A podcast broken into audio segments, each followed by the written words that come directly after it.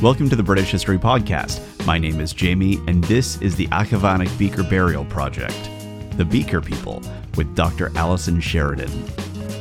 Today, we're talking to Dr. Alison Sheridan from the National Museum of Scotland. And we were really lucky to get to do a Skype interview with her, as she's one of the premier people to speak to about Neolithic and Bronze Age sites in Britain. As you'll soon discover, we were a little bit starstruck, and for good reason. Dr. Sheridan drops all kinds of little hints and tidbits that just begged for a follow up. But because we only had 30 minutes with her for this interview, and it was specifically on the topic of Ava, we couldn't follow every rabbit hole. And there were a couple of occasions where Z and I had a debate via charades on whether or not to follow up on something fascinating that Dr. Sheridan had just mentioned. It was a tough call every time. But Dr. Sheridan was such a fantastic guest that we're hoping to be able to speak more with her about prehistoric Britain in more detail in the future. But before we start, a quick word on the audio. We know that our side was a little bit rough. The mic on our end blew out, and we didn't notice until after the interview was over. But it was such an interesting interview that we figured you wouldn't mind. All right, here we go. Okay, I'm uh, Dr. Alison Sheridan, and I'm Principal Curator of Early Prehistory at National Museums Scotland. And my bailiwick is Europe north of the Alps, from the Paleolithic to the end of the Bronze Age. But my own research speciality is the Neolithic, Chalcolithic, and early Bronze Age period in Britain and Ireland. And I also look after the human remains store of the National Museum Scotland. And uh, this, this contains rather a lot of skeletons of the same period as the Achavanich one. So let's start back with where our listeners, what they know. How did you get involved with the AVA project? I got involved because Maya came to me um, because I am known to be very active in the field of Chalcolithic and Bronze Age studies in Britain. Um, I was an editor of a book called Is There a British Chalcolithic? To which the answer is a resounding yes. Um, and and also I've been doing a radiocarbon dating program for many many years, um, so that we've been establishing the chronology of Copper Age and early Bronze Age graves in Scotland. And the term Chalcolithic, it's a Greek word meaning copper and stone, and it, it, it refers to the sort of copper stone age. Um, as far as we're concerned, it's the period from about 2500 to 2200 BC, when the very first metal appeared and metal using appeared in Britain and Ireland. And um, this is a whole new technology for us, and it was introduced by continental copper users and gold users as well at the time. And we know this because they actually opened up a copper mine in the southwest of Ireland at a place called Ross Island in County Kerry. And the copper from there was used in Scotland. So I have two follow up questions for that. Um, the first is how can you explain the process that we go through to identify where copper comes from? And then uh, the the secondary question is, could you explain a bit about uh, the trade routes that that illuminates for us? Yes, there are various ways of sourcing copper, and ironically, one way to do it is to look at lead isotope signature, because a lot of copper has got a little bit of lead in it. And uh, by, by doing that, that's a very good way of pinpointing the source. But actually, if you look at, if you use something like X-ray fluorescence spectrometry to look at the chemical composition of the copper, you can see its major, minor, and trace element composition. And by having sampled raw copper from a lot of different places and doing comparative XRF analysis, then the, um, the scientists have been able to pinpoint the fact that the Ross Island copper was used very extensively. Uh, from about 2500, 2400 BC. And the way that it traveled around was by some fairly sophisticated trading routes. And we know that the way it got into Scotland was via um, the southwest of Scotland. So people were sailing up, probably sailing up the Clyde. Um, along the west side of Scotland. And there's a particular place called Kil- Kilmartin Glen, which is in Argyll. And it's as though the people there must have controlled the flow of copper. Uh, because they got rich very quick indeed, and their graves are very, very elaborate, um, and they show off uh, their wealth by having carvings of bronze or copper axe heads on the kists in which they're buried. And basically, Kilmartin lies at the southwest end of the Great Glen, which is Loch Ness. Um, and from there, people could sail up up Loch Ness to the northeast of Scotland, um, which is where they had a very, very active metal using industry. And as soon as people started to make bronze around 2200 BC by alloying copper with tin, then this industry in the northeast of Scotland, the so-called Migdale industry, really, really took off and they were producing a lot of axe heads in particular, which they were then circulating around elsewhere in Britain. Um, if we go back to the Ava site in particular, so we know why now why Maya reached out to you in the first place, but then what did you actually do with the site? What was what did you investigate? Well, um, actually, I I'm so old that I remember Bob Gourlay, um, who died many, many years ago now. And he, he, was a wonderful guy. And he did a lot of good, a lot of very good excavation in the northeast of Scotland. And it was just a great shame that he died before he was able to write this site up. But because I am a specialist. I, I, spend my life writing specialist reports and writing about the Copper Age and the early Bronze Age. I was able to advise Ava. So I was able to say, okay, if you, you, you, know, you really need to get this kind of analysis done. And do you know that this guy, I, I think it was myself that put her onto Tom Booth in the Natural History Museum. He's done wonderful work on trying to work out whether people's bodies had been actually chemically mummified. He's found that in in um, in a place called Cladh Hallan in uh, South Uist, and so using his technique of analysis, he checked to see whether Ava had perhaps been mummified, and and he found that she hadn't been.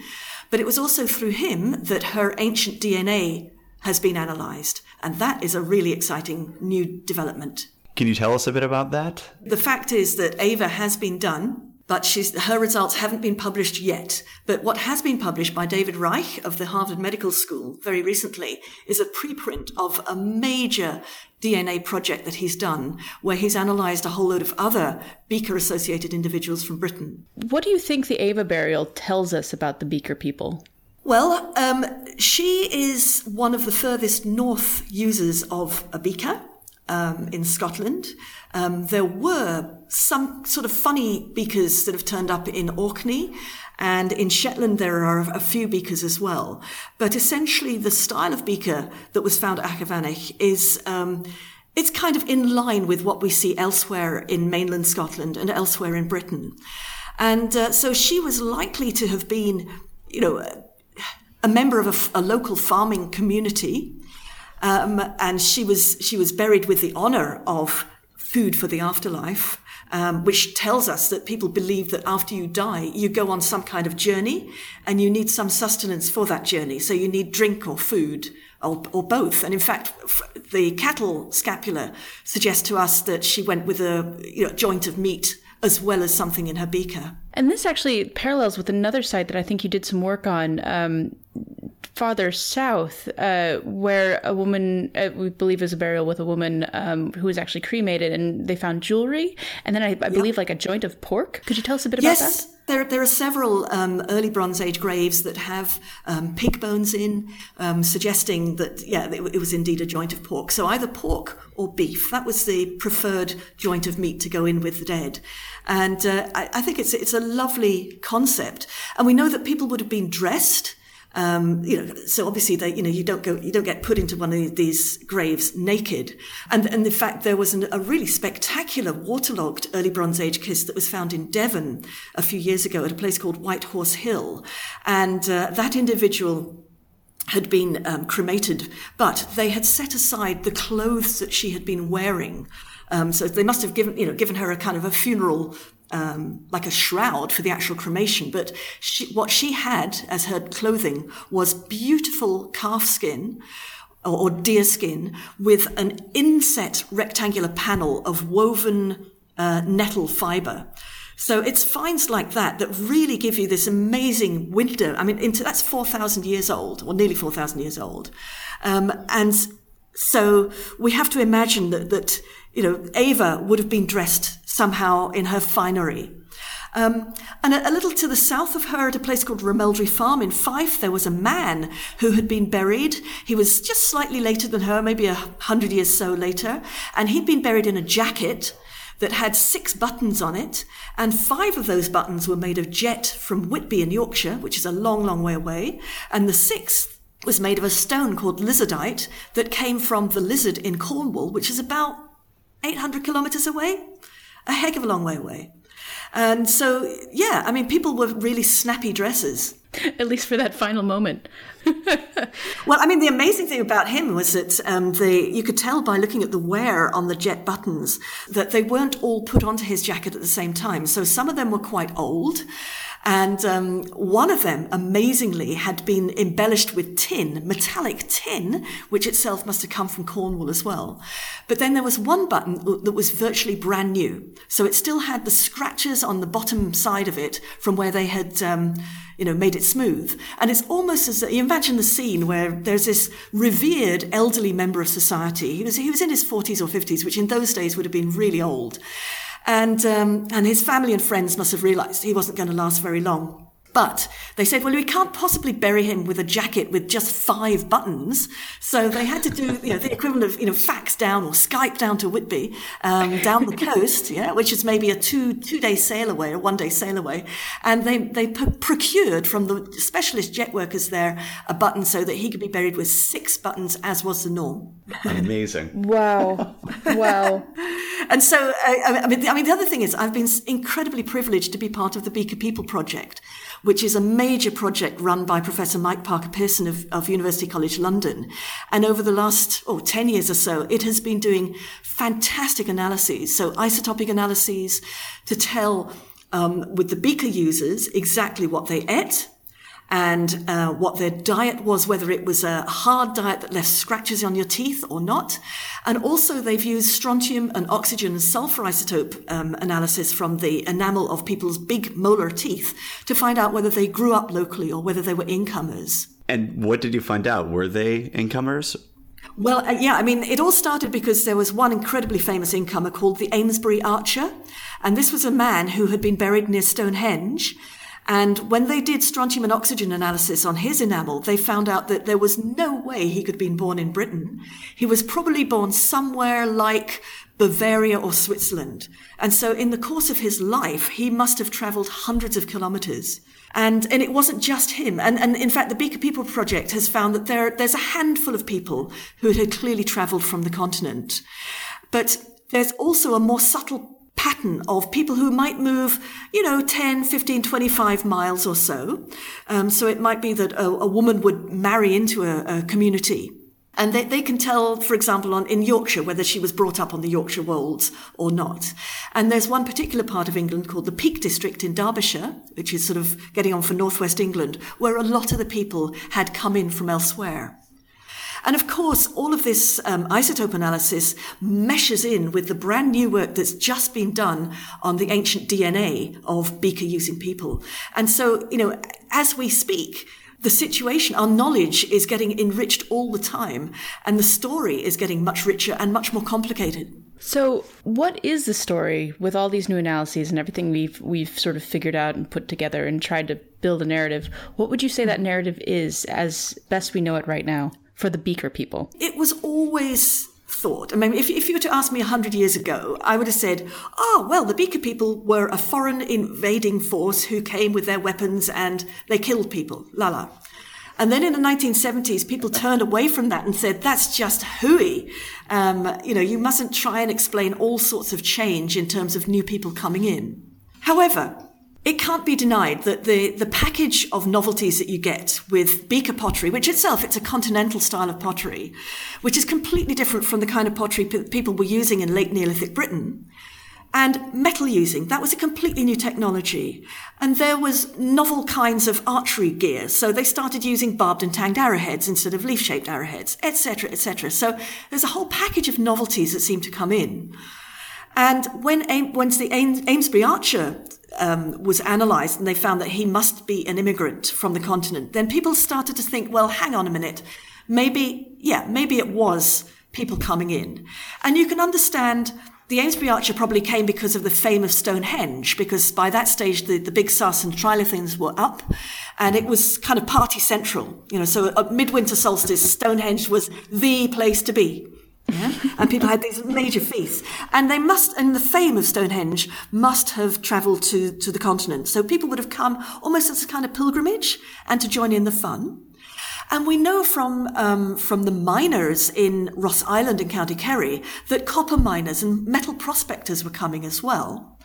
And we think that other people were coming because of a sort of it's almost like a Homeric ideal of you, you, you know, if you're a thrusting young man, you want to uh, make your place in society, you make a heroic journey. Yeah. And preferably you come home and you tell all your chums about it and you really impress the hell out of them. Okay. Um, and so we think that maybe with the Amesbury Archer, it was a little bit of that, you know. So he was making his amazing journey, and it might be one of many that he'd made because in his, I mean, he was buried with about a hundred grave goods, including copper knives or daggers, where the copper itself must have come from Spain or somewhere along the Atlantic facade. So we have to imagine that maybe this guy travelled right around, you know, the Atlantic Europe during his lifetime. Um, and of course, there was, so we think there were immigrants coming in. And obviously the locals would be aware that these are, you know, weird foreigners. And just like Brexit nowadays, I'm sure some of them said, we don't want these foreigners. They're, they're coming over here and they're, they're, they're taking our women. They're threatening us, etc. You know, I don't think there was all out war. I think that'd be incredibly naive. Um, the genetic information is telling us that there was a, there was a new kind of genetic makeup that was coming in. And over the course of a few years, this had a big influence on the gen- genetic makeup of the population as a whole. Now, we have to be very, very, very careful in interpreting this information because frankly, the geneticists don't know how many, you know, imagine these Casanovas coming in from the continent, you know, having their wicked way with many, many women. Um, I said to them, well, how many Casanovas would it take to, to produce the observed uh, signature that we see? And they said, well, we don't know. And therefore, I think it'd be rash to talk in terms of mass migration. Um, it might have been hundreds of people, fine. Might even have been thousand or a bit more. We just cannot say. We know that people here reacted to them. So, in the south of England, where there had been this tradition of building vast monuments like Stonehenge, they built another vast monument called Silbury Hill, which is an, an enormous mound. You know, and um, they did this after beakers started to be used in Britain. And building this gigantic mound was a, was a way of saying, I say, folks, you know, there are you with your fancy foreign ways and your metal, but here we are able, able to um, gather together many, many people to build this fantastic monument, na na, you know.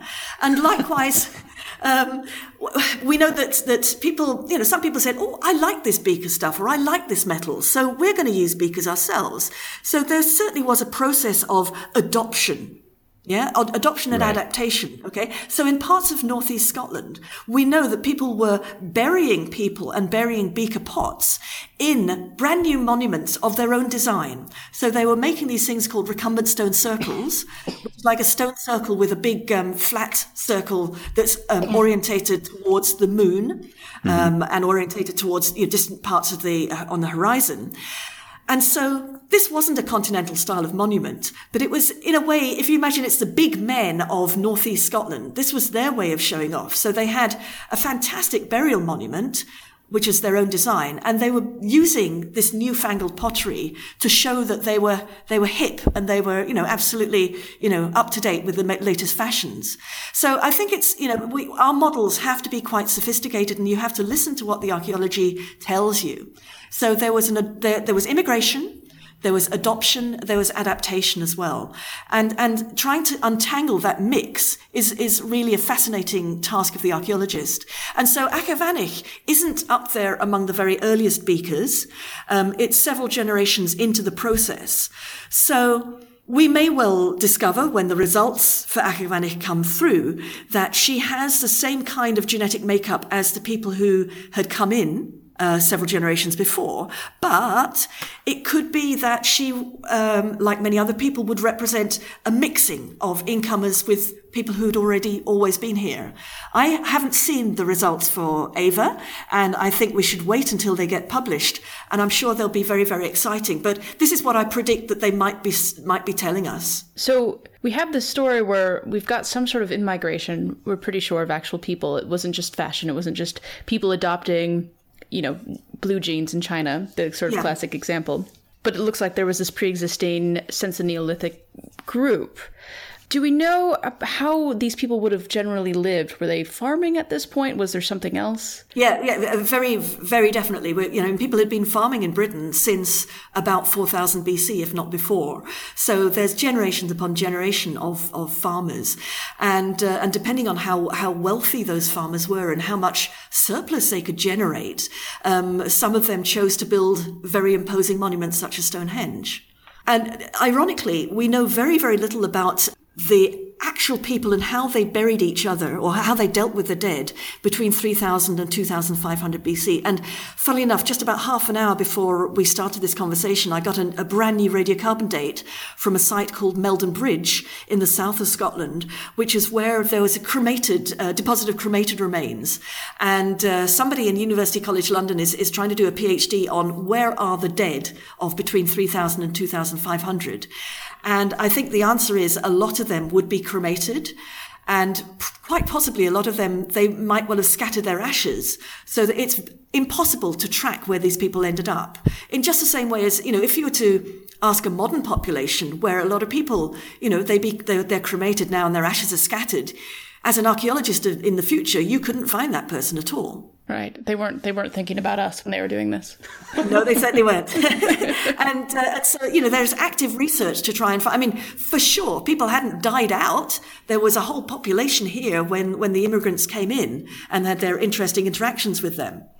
Um, so yeah, it, and we know that they were using grooved ware pottery. I mean, there's there's quite a lot that we do know about these people. So in Orkney, for example, we have an amazingly rich story. I mean, the people who were living in Skara Brae lived there from about 2,900 to 2,500 BC. So just before Beakers came in in Orkney, there was this really flourishing, quite hier- hierarchical community.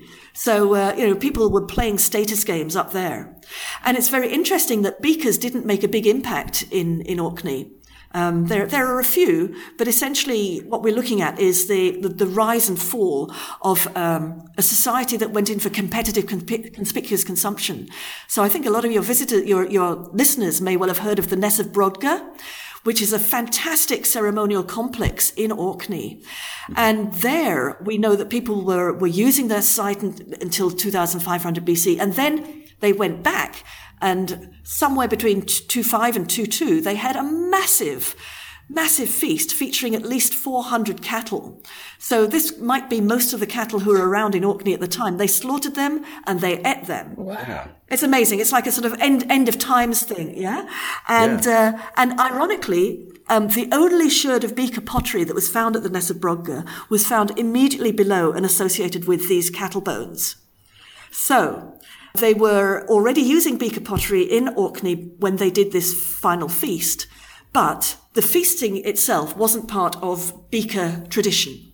It was an, indigenous Orcadian tradition. So, I mean, it's really, really interesting. I mean, they were doing weird and wonderful things in Orkney. So, elsewhere um, at a site called Links of Noltland, around 2250 BC, they killed 15 deer, red deer, and they piled them up on their side, and they just left them.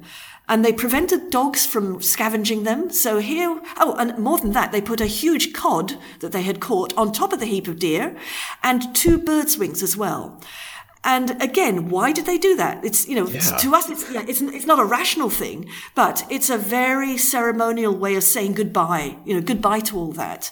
Um, maybe they abandoned their settlement to go and live somewhere else, and then they came back later. That's one of the things that I find um, not necessarily frustrating, but a little bit confusing when trying to wrap my head around this period. Is we talk about the Beaker people as a sort of overarching culture, like it's hmm. one large culture, and then you hear about these different sites that have wildly different cultural practices, but they just happen to also have beakers involved. That's right. And I, I think the answer is that you do get an, an implantation of a completely new set of material culture, a completely new set of practices, um, and people who, you know, were using metal and all that kind of stuff.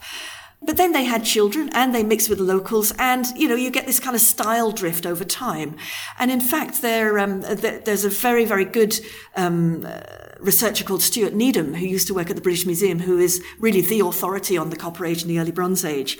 And uh, he said that you know around maybe about 2300 2200 BC there was an explosion in the use of beaker pottery. So it's almost as though from having been an exotic novelty where the minority of people in Britain would use it, then people said, okay, yeah, we buy this. And so everybody, or you know, lots of people, chose to use beaker pottery. And you get a diversification in beaker styles and diversification in the way that beakers were used. So I think you can understand it in terms of adoption and adaptation. Were there any non beaker groups in Britain at the same time as this proliferation of, of beaker tradition? Yes, they were. And so the people who built Silbury Hill, um, which is near Avebury in Wiltshire, not, not a million miles away from Stonehenge, they were the local people. Okay. And, and Silbury Hill has been um, well dated now.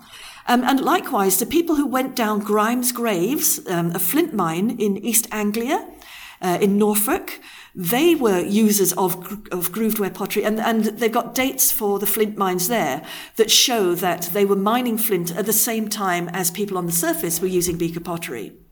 But frustratingly, for many parts of Britain, there's not a lot that we can say. We, we know that grooved ware pottery had been in use from about, uh, well, 3000 or 2900 BC on, on the mainland until about 2500 BC. But when they started to use beaker pottery, you're hard put to, to point to other pottery, you know, non-beaker pottery that was still being used. And whether they were still using grooved ware or not, is, that's something that we're trying to answer now with programs of radiocarbon dating. And I think Caithness, the area where um, Ava was buried, is particularly poorly served. It's, a, it's fantastically rich in archaeology. And yet, if you were to say, okay, point to the what was going on between 2800 and 2200 BC, it's very, very difficult um, to say precisely what was happening. So, yeah, sure, you get a few beakers being used. Um, and in fact, nearby at a place called Battle Moss, um, I think Ava mentioned there were these stone alignments, which themselves are probably early Bronze Age, but we know that they post date a grave with another beaker which was crushed flat. I have that beaker in my office, and stylistically and typologically, it's a very early kind of beaker. So that if, you know, if you forced me to put a date on it, I would say that's 25th century BC. So fascinatingly, we might have, you know, among the earliest beaker pottery in Caithness. But uh, I think, yeah, it's, it's really good. But so we've got a lot of work to do to fill in the gaps. And you know, there aren't a lot of archaeologists who are active in Caithness at the moment.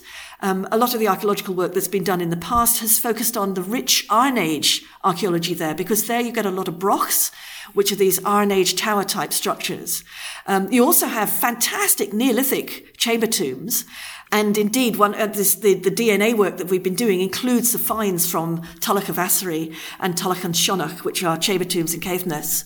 So, you know, you have to kind of watch this space, and in about 15 years' time, uh, we can fill in the, the picture for you, I hope. On that, let's actually drill down a bit into the beakers themselves. So, a lot of your work in the Bronze Age has been on these burial beakers. When you investigate yeah. a beaker, what are you looking for and what are the tools you use to, to answer those questions? Well, I look for what it tells us about chronology. And in fact, I have done a program of radiocarbon dating of human remains associated with beakers in Scotland. And that has meshed in with, or that was the foundation for the Beaker People Project, which, and also another Beakers and People project that was from Aberdeenshire, um, where now we have a, a, vast number of radiocarbon dates. So our, basically our Beaker typochronology is fairly well established for Scotland. So that is to say, you know, the changes in beaker style, we can say, okay, that probably came in around 2300, whereas that one is about, that's a late one, so that's 2000 BC. La la. And what do you mean by beaker style? Oh, well, I mean, the design, the shape of the pot, um, the way it was decorated, the motifs they used, the overall decorative scheme all that kind of stuff. Mm-hmm. But also because I am involved in a whole, in whole, networks of analysis, I supplied samples of beaker pottery for um, a lady called Lucija Šoberl, who did a PhD on lipid analysis of beakers and other um, Chalcolithic and early Bronze Age pottery at um, the University of Bristol a few years ago.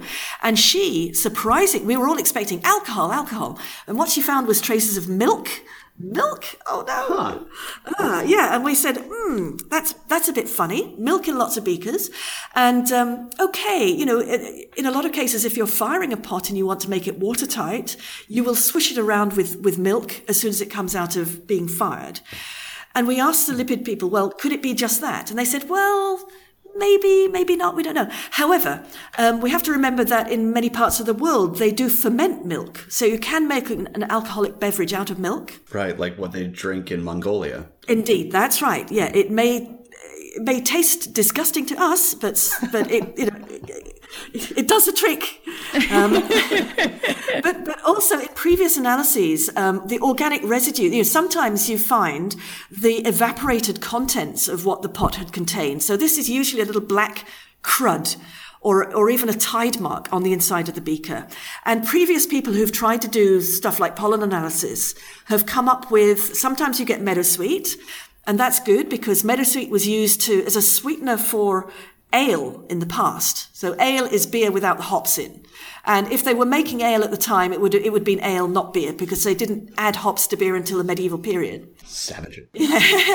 but we also know that they were putting meadowsweet into kists because if you're if somebody's died in the summer and you're leaving the kist open so that everybody can come and pay their respects, in a little while, the body is going to whiff a little bit. Yeah? uh, whereas meadowsweet smells very nice. And um, a lot, a lot of beaker kists and other early Bronze Age kists have got meadowsweet pollen in them. And um, so it's quite possible that, you know, that stuff that ended up in the beaker was because of these floral tributes. However, there is another very interesting beaker from Fife at a place called Ashgrove, and a long time ago, a guy called Jim Dickson did, uh, or, and Camilla Dickson did pollen analysis, and they found pollen from the lime tree. And this is really interesting because lime trees didn't grow in Scotland at the time, and they figured out that possibly it was from honey. So whatever was in the beaker had honey in it. And that honey must have come from outside of Scotland, probably from northern England. Okay. Because we know that, yeah, that people were in regular contact with each other, particularly up and down the east coast. So between Scotland and Yorkshire, sure, they were getting York, they were getting uh, jet, etc. They were getting tin from Cornwall um, probably via a network of contacts. And they were using the sea and rivers. So boat transport was a very important way of, of traveling around. And it's, it's much easier than walking, obviously. So these people were very well connected. And for example, uh, down, back in the Kilmartin Glen, where you have beakers and, and uh, I mean, in fact, there you get one of the, the earliest beaker graves in Scotland. And this, you know, particular grave there, you could lose it in Holland if you go to the, the, the Rhine Delta, the grave at Upper Largie is identical to the graves that you get in the Rhine Delta. So that's, and unfortunately it was, it was um, inserted into gravel and, and the acid that flows through gravel will destroy every trace of the body. So there was no body left in the kist, but, or in fact, it wasn't even a kist; it was a wooden chamber, which again was a was a continental style of beaker grave. Um, right. But I put my money, you know, if there had been the remains there, they would have said this person came from the Netherlands. And, and as I said before, in Kilmartin Glen, they, they were kind of monopolising the movement of, of copper from Ireland. And, uh, and they showed off so that um, they showed off their wealth by, by acquiring beautiful jet spacer plate necklaces that were made in Whitby in Yorkshire, which again would be maybe a three or four day journey away from there and made by specialists. And also there is one particular pot where the top half of it is Irish style and the bottom part of it is four little stumpy legs, which is the fashion for that kind of pottery that you get in Yorkshire. So in a single pot, it encapsulates the external links, you know, from southwest Scotland to Ireland and to Yorkshire as well. So these people, you know, they were no way were they grunt, grunt, squat grunting savages. They were highly sophisticated. And in fact, if you were to dress them up in modern day clothing, you could walk past them and not, not realize. Mm-hmm. You know, they are no different from us. I think they were smarter than us in many ways. yeah, they had to take care of themselves on a level that we just don't have to. So I have one last question. If you could answer anything, what is one big question that you would love answered about the British Bronze Age? Oh, I, I would love to know how many immigrants came and how precisely did the local people react to them? I do hope that it's a rather better situation than nowadays when we seem to be saying we don't want any foreigners and we're kind of rolling that clock back. It's a great shame because I think we have benefited over the years. I mean, after all, people seem to, you know, the Brexiteers seem to forget that we are all, one way or another, immigrants to Britain. And so, yeah, that's what, that's what I'd like to find out. Dr. Sheridan, thank you very much for your time. Um, I believe these conversations will probably continue in the future. Thank you very much. And thank you very much for your time.